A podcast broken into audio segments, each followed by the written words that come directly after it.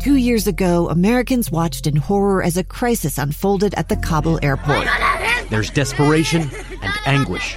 More than 80,000 Afghans have since arrived in America, but this story is still unfolding. I'm Andreas Martin. In my new podcast, Stranger Becomes Neighbor, we'll find out what happens to these new arrivals in our communities. Who would help our newest neighbors? Follow us at kslpodcast.com, Apple Podcasts, or anywhere else you listen. The program, I am Lee Lonsberry. This is Live Mic, episode 11 of this new show here on KSL News Radio. I'm grateful to you for uh, giving us a chance, uh, both to the listener and also to our guests. Uh, I'm grateful when we call out to say, hey, you're an expert on this. We'd like you to, to help us understand this story better, as is the case in our next segment. I, in the er- earlier portions of this show, talked about two uh, tragic events uh, over the past few days. Uh, the second event after the, the tragic shooting in Texas was uh, a stabbing, five of them, in fact, at a Hol- uh, Hanukkah celebration uh, near New York City. Uh, the gathering for the seventh night of Hanukkah at the home of a rabbi. Uh, a group of 100 plus folks were there in attendance when a man burst in uh, the front door wielding a machete type uh, knife of sorts and uh, started stabbing and slashing. And uh, folks ran for cover. We talked uh, about the great heroism from Joseph Gluck. He took off out one door and then came around to the front door and picked up a coffee table and smashed it into the face of the perpetrator. That perpetrator took off. he tried to get into a synagogue, which was locked.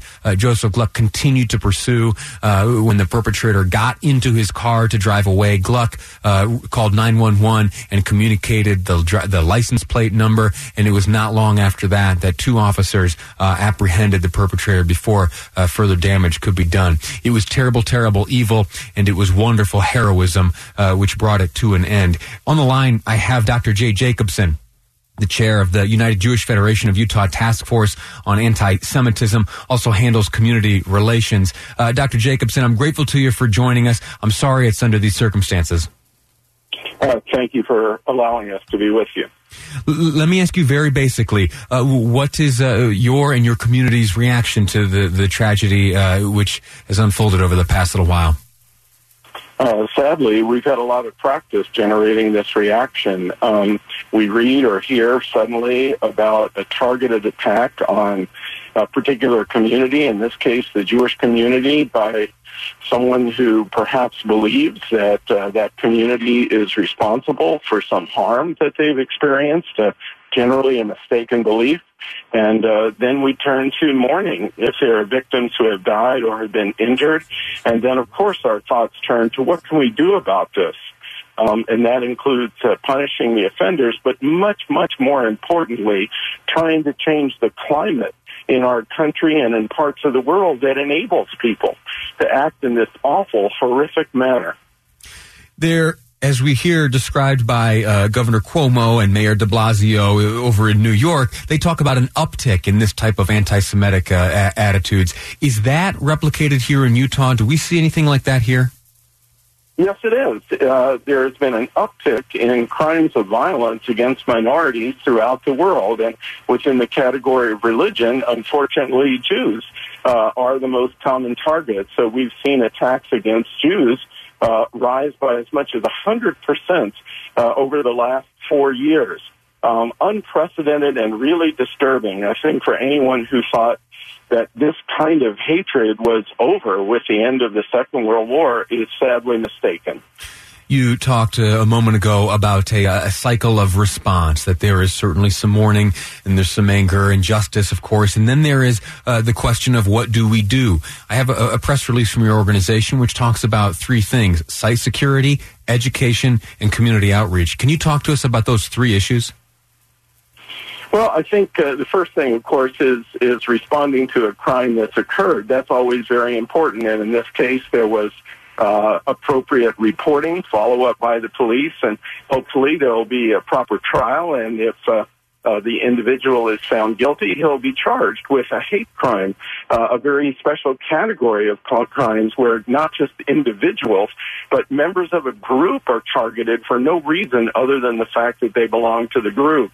Uh, the next point is security, and I think that incident is actually a very good example. There were people who were armed outside of that facility, but a very determined, aggressive um, individual who is out simply to hurt people, even at risk of their own life, is often not deterred by that security. So we certainly advocate security, but I don't think we're under the delusion that security always prevents a crime. Then you mentioned education, and I think here in Utah, we've been very lucky. In the last six months, we visited five schools and three school districts talking with leaders about um, harassment and abuse that occurs in schools. It rarely rises to the level of these horrific crimes, but those are the predecessors. And I think if we can make our children aware of these awful, awful incidents and begin to deal with minor uh, offenses of one child to another and teach respect uh, instead of disrespect and hatred,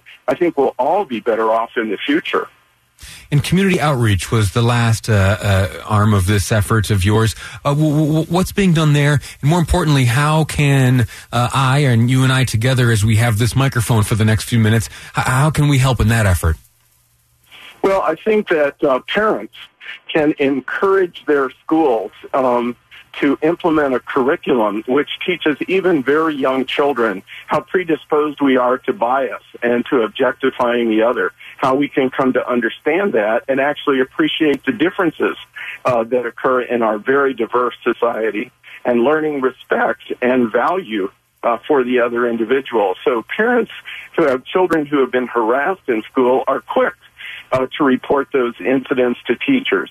Uh, if those are rare, it's understandable that schools may be slow to respond. But if all parents ask their teachers to implement curriculum that makes every child aware of the harm they do to others by calling names or writing offensive symbols on school books or lockers, I think we could see a lot of progress. I, I might add we're in a very favorable climate here.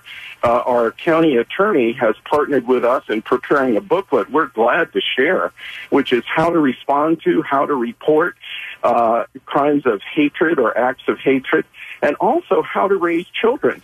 Uh, that may recognize those things when they happen and speak up and stand up to prevent them going further. We have about 60 seconds left. I'm going to ask you one last question. Uh, short of uh, curriculum changes in schools, there are a number of parents uh, today who are asking themselves, how do I explain these tragedies to my children? What guidance would you give them? How would you uh, help them in explaining these tragedies to their children? Well, I think they have to go deep. I think they have to understand their own feelings about these incidents. If they are uh, terribly upset because someone was targeted because a member they were a member of a race, an ethnic group, or a religion. I think the parent needs to send a strong message to the child that that's incorrect in a country which prides itself on equality and freedom of religion. The other thing parents can do is make an effort to be a role model. Uh, to um, introduce their children to people of other communities and to befriend them and do things together with them. Our guest has been Dr. Jay Jacobson, chair of the United Jewish Federation of Utah Task Force on Anti-Semitism, also involved heavily in community community relations work, sir. Uh, I'm again, uh, I'm sorry that it's under these circumstances we're speaking today. As these education and community outreach efforts uh, continue, uh, please consider us here on this program, Inside Sources, a resource to you. If there are ever messages you'd like to get out, if there are ever things that you'd like to share, uh, please pick up the phone, call us, and, and consider this uh, a friendly place for you to share your message and your efforts. Thank you so much. Thanks for being part of the solution and not adding to the problem. All right, sir. Thank you so much, Doctor. Uh, in our next segment, uh, we're going to change gears a, a, little bit. We're going to return to the topic of cursive. Cursive handwriting. I've done a little bit of fact checking, and here in the state of Utah, in fact, it is part of the curriculum. I'm going to read you a little bit of how that came to be next uh, here on Inside. I'm sorry, this is Live Mic. Boyd hosts Inside Sources, is that right? And I'm Lee, and I host Okay, got it. Live Mic is the name of this program. It's episode 11. I'm Lee Lonsberry, and you're listening to KSL News Radio. Two friends taking pictures of the rising full moon on a summer night. Two teenage kids doing what teenage kids do. When a stranger with a gun and a death wish changed everything.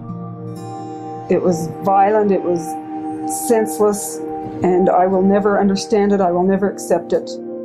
I'm Amy Donaldson, and unfortunately, we're all too familiar with stories about how violence shatters lives. But what we rarely see is how they are rebuilt.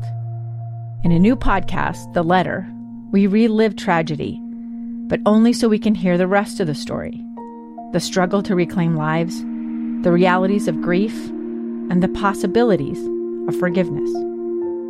I believe in miracles. Sometimes I thought there are no miracles. Yeah, there are, and this is a big one.